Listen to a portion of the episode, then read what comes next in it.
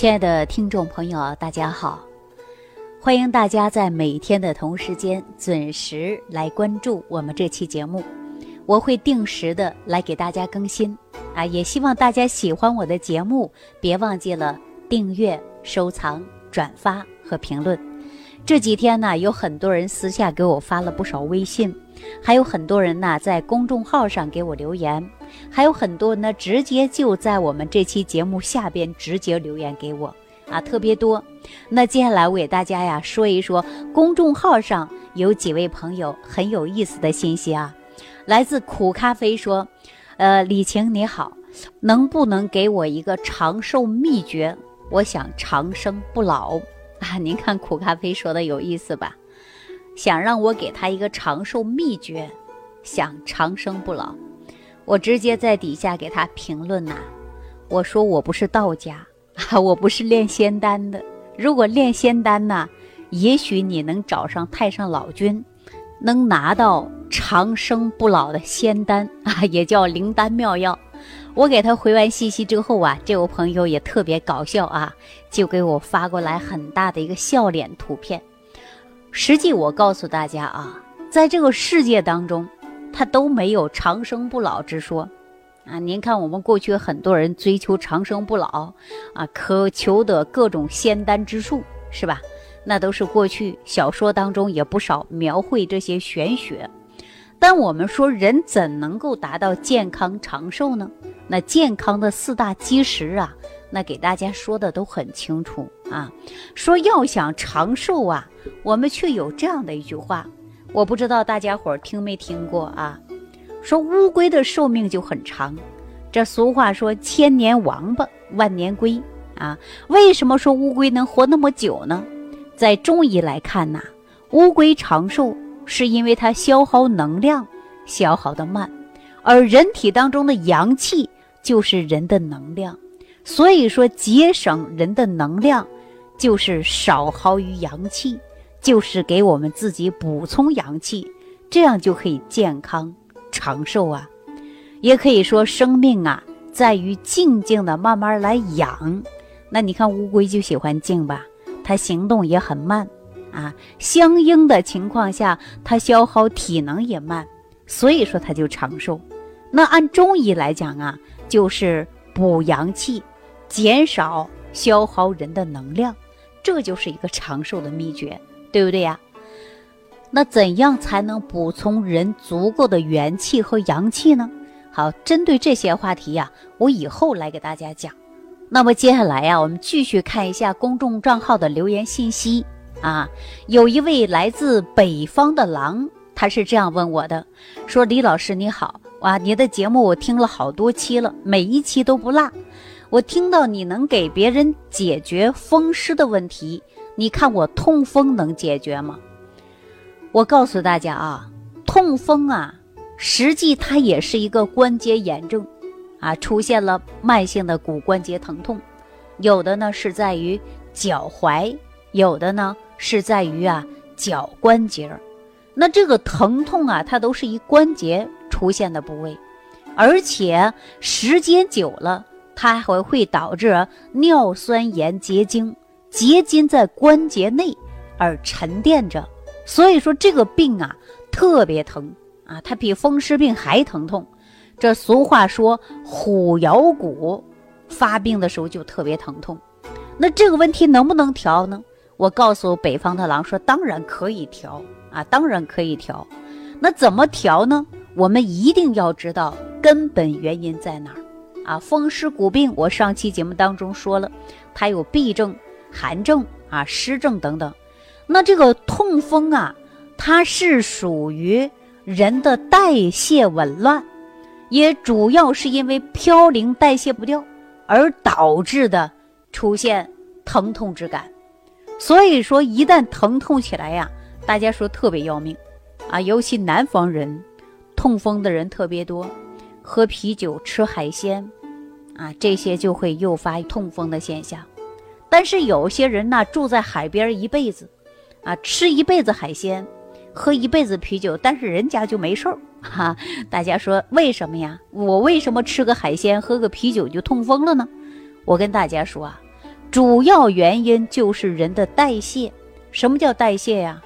新陈代谢，我相信大家知道，新老细胞更新代替的一个过程啊。那么我们说，你体内的嘌呤这个产物，你就代谢不掉，所以说你就会出现的痛风的这一说。那我们说解决痛风怎么解决呀？就是加速体内的新陈代谢，代谢加快了，啊，不仅仅可以把嘌呤代谢掉，脂肪代谢掉，啊，多余的废物代谢掉，那么从内到外的来调整人的痛风的问题啊，这个问题当然是可以调的。好了，这些具体怎么调呢？你可以在下方留言，或者直接关注我的微信公众号，我们可以详细的来聊一聊啊。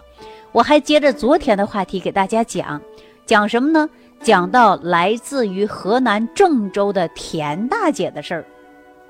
这田大姐飞了几番周折才找到我，也是实属不易啊。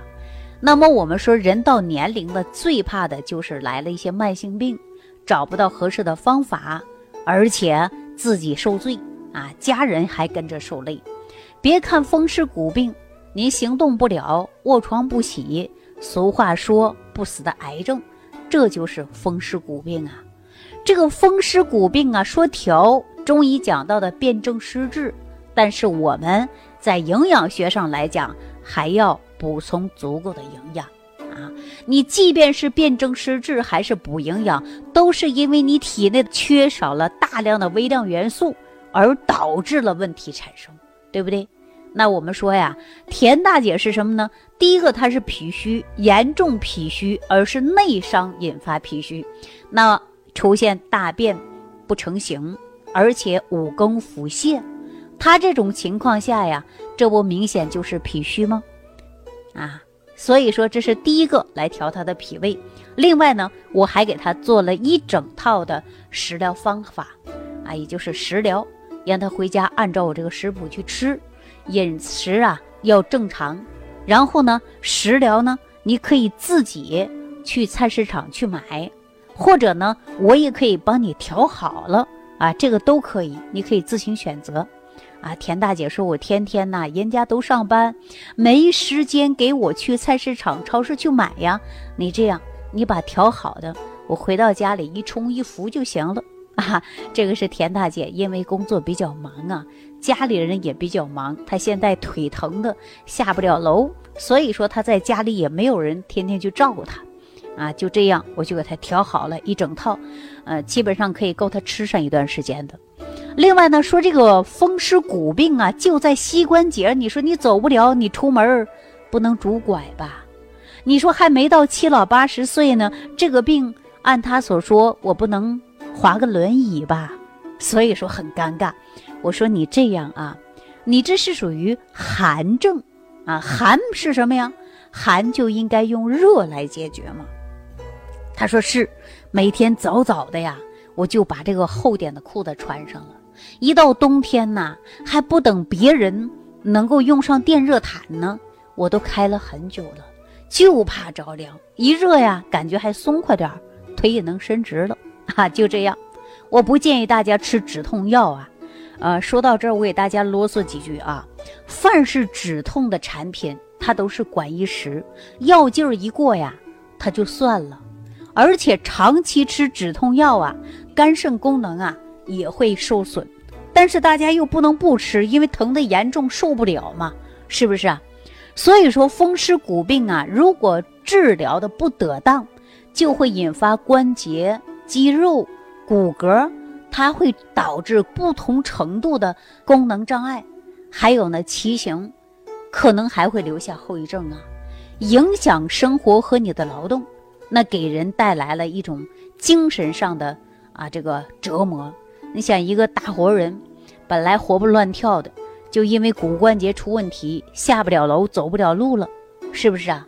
所以说风湿病啊，它侵犯的就是组织类风湿性的关节炎啊，包括风湿性的关节炎，而且还会引发心脏疾病啊，包括血管也会受损呐。所以说免疫能力也低下。你看西医学当中说的很清楚，风湿骨病啊，它是属于免疫功能低下，而且抵抗不了风寒湿邪侵入，引发骨关节疼痛。那中医来讲呢，不光是风寒湿邪，还会说肝肾功能有问题啊，肝肾功能亏虚，对吧？就会引发风湿骨病。但我们现在很多人用过一些临床药物，都是属于强行的止痛的药物，比如说双氯灭痛啊，还有呢强地松啊，我相信很多人都用过。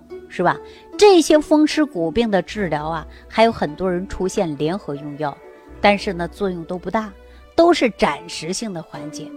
那么，针对于风湿骨病来讲啊，我们八十年代开始，国家就发现很多这个问题了啊。西方国家也同样有。你知道为什么国外卖假肢卖的那么凶吗？因为一旦出问题，他们可能会截掉腿。啊，那我们说国内来讲呢，通过中医来调，哎，调养，那么我们很多人把风湿骨病的问题就得到解决了，是不是啊？还有呢，我们人一旦出现这些问题，都不能忽略，风湿骨病不是你贴几块膏药就能得到解决的。我上期节目当中啊，给大家说的很清楚，因为风湿分为好多种类型，不同的症状，不同的风湿表现，不同的表现当然有不同的解决办法啊。那也希望呃听众朋友，你有任何问题都可以在屏幕下方给我留言，我会针对你的问题来给你解决。尤其现在是秋天啊，入秋了，大家一定要注意保暖。而且秋高气爽，也会出现呢气候比较干燥，很多人有过敏性的鼻炎呢，啊，还有呢风湿骨病啊，以及慢性的心脑血管疾病啊，在这个季节当中啊，都会陆陆续续的出现。那如果针对这些问题呢，我们如何能够预防呢？好，下期节目当中我来给大家详细讲解。感恩李老师的精彩讲解。如果想要联系李老师，您直接点击节目播放页下方标有“点击交流”字样的小黄条，就可以直接微信咨询您的问题。祝您健康，欢迎您继续收听。